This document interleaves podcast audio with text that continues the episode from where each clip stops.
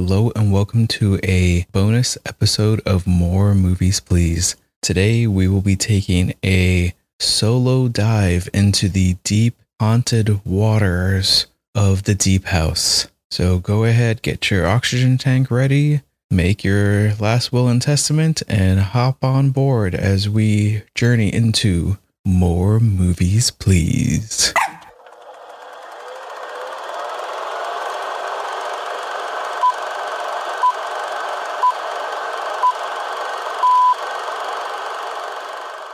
And yes, we are off. Today is a solo dive into more movies, please. That I am Stephen Reyes here chatting about the movie The Deep House. That Sean will be back this upcoming Monday for our next movie, which will be Crazy Stupid Love. Thank you, Paramount, for sending me this screener to get an early access of this film.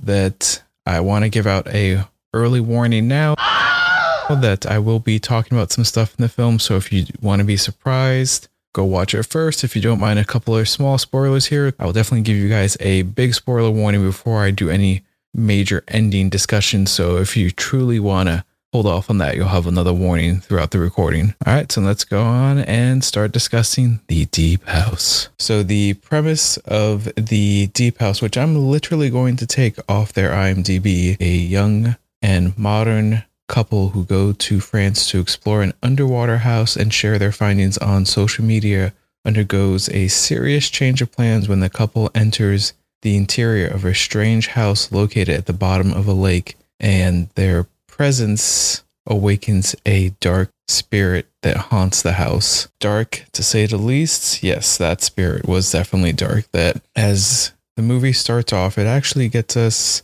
connected with the couple pretty well that they show us the way that the couple film their social media, that we're seeing each person from the other partner's perspective. So it's kind of a nice throw you right into their journey, their adventure. And it kind of has a Cloverfield Blair Witch spin to it, but not as shaking. You don't feel like you're throwing up. It actually is pretty smooth considering it's kind of shaky GoPros, at least for that portion.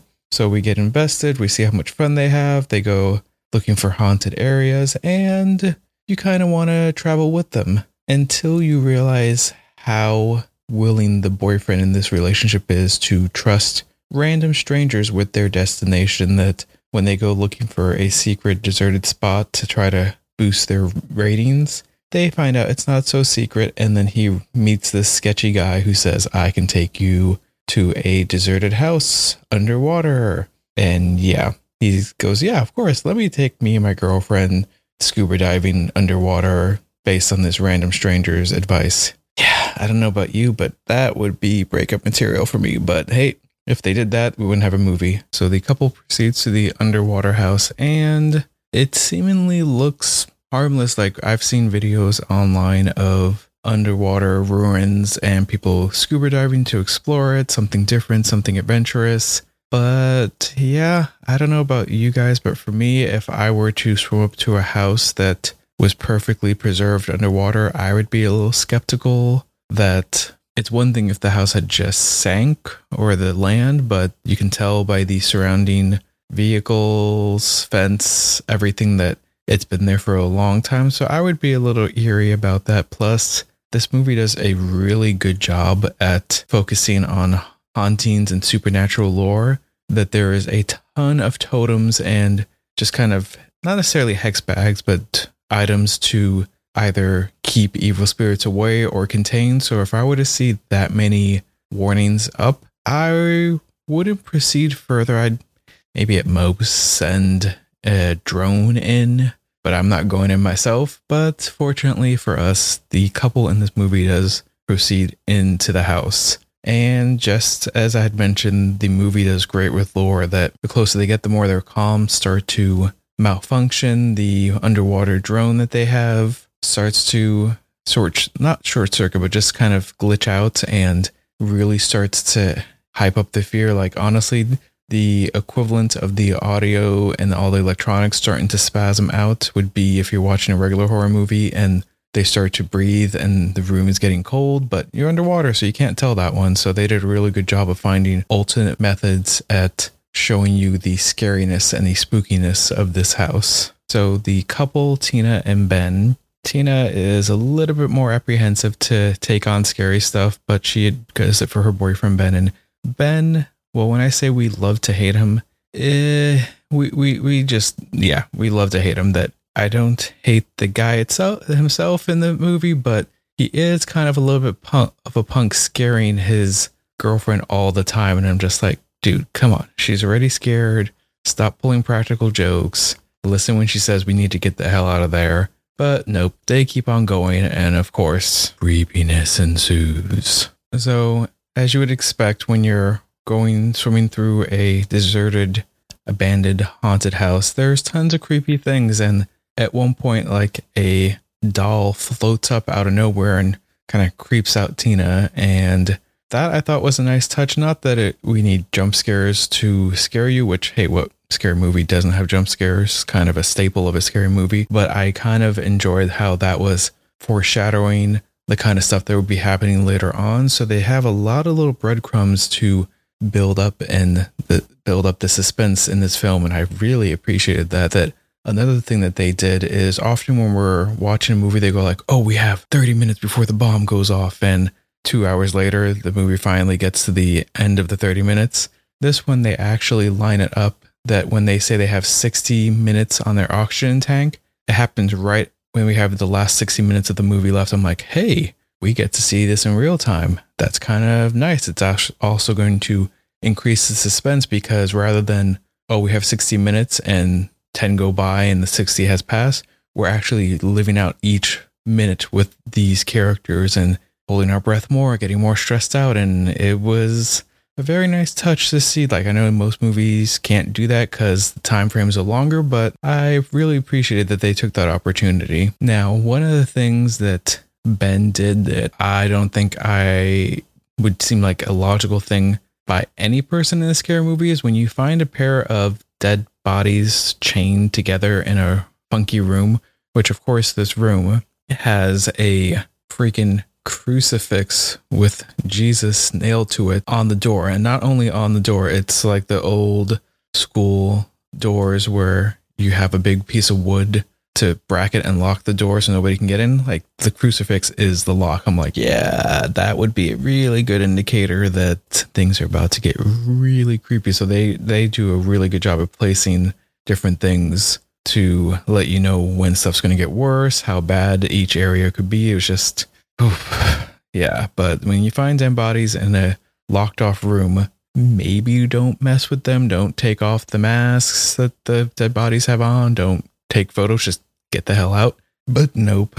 The movie starts psychologically messing with you where one character is starting to have visions where the other one isn't. So, of course, Ben thinks Tina is going a little crazy and she's the only one being affected by the haunting until it's a bit late and then they're both literally swimming for their lives trying to break out of this house that doesn't want to let them loose. That as they were swimming through the house, they saw some photos and newspaper articles that they were really building up the lore of what happened at the house beforehand. So they actually take their time to give you a backstory through the eyes of Tina and Ben, which is a fantastic move. Of course, what kind of scary movie would this be if we don't have these supposedly dead bodies actually be able to come after you?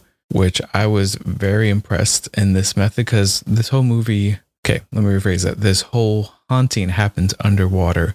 So you know that their main characters, Tina and Ben, are in scuba gear, O2 tanks, and of course, I'm sure they had other divers with the dead bodies, the haunting people of the house to give them oxygen. But the scenes where the corpses are walking after them, not swimming, but walking and like jumping off walls is impressive because they must have had to have weights on the characters so they can walk at the bottom of this set that's submerged in water. And it was just really creepy because it just gave it the feel of these rigid, disgusting dead bodies are struggling to move and trying to grab them, which is just horrifying to say the least. Which, hey, if you're looking for a scary movie, that's what you want. And of course, what horror film wouldn't be complete without a little closure as to know that you've been set up and pretty much been sent down as a sacrifice. So that was a nice tie back that this movie set up a lot of breadcrumbs and just like little slow burn scares or stories to be revealed that around the beginning of the film we have Tina practicing how long she can hold her breath. We have Pierre, the stranger who randomly took them to this lake to find the house. We find out he's connected to the house, which that it was just fascinating how they laid everything out. So as I mentioned earlier in the recording, this is filled with spoilers. I'm going to give you one more spoiler warning right now. For the major spoiler, I'm going to discuss the ending and if you want to experience this for yourself before anything gets spoiled, go ahead and give me a pause. Go watch the film. That the film is out as of today. You can buy it or rent it on Amazon Prime, and it is a good scare that I'm going to give you my rating right now. It's definitely worth a rent if you like scary movies for sure. That I 100% I think is worth a rental. But to discuss the ending, they really went there. That as I had mentioned, they kind of set some stuff up for a slow burn. That at the beginning of the film, Tina's practicing how long she can hold her breath, which of course, throughout fighting and dealing with the haunting, she loses her oxygen tank and has to swim back up to the surface. And we're like, okay, we know she can hold her breath for like three minutes. And that see if she can make it to the top of the lake in time. And she's swimming, swimming, swimming. And you're thinking, all right, well, she just lost her boyfriend.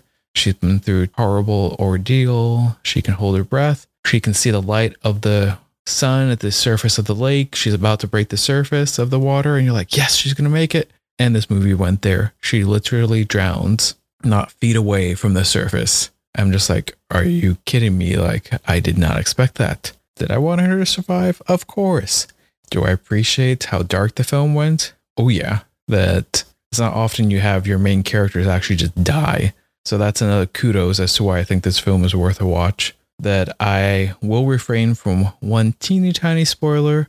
There is an after credit scene, so go ahead and check for that. I want to thank you guys for listening. I hope you enjoyed this mini bonus episode of this exclusive early release of The Deep House. Hope you enjoyed hearing this as much as I enjoyed watching this film and talking about it. Make sure to leave us a rating and review, and make sure to come back Monday when Sean and I will be covering Crazy Stupid Love. Thank you for listening, and this has been More Movies, Please.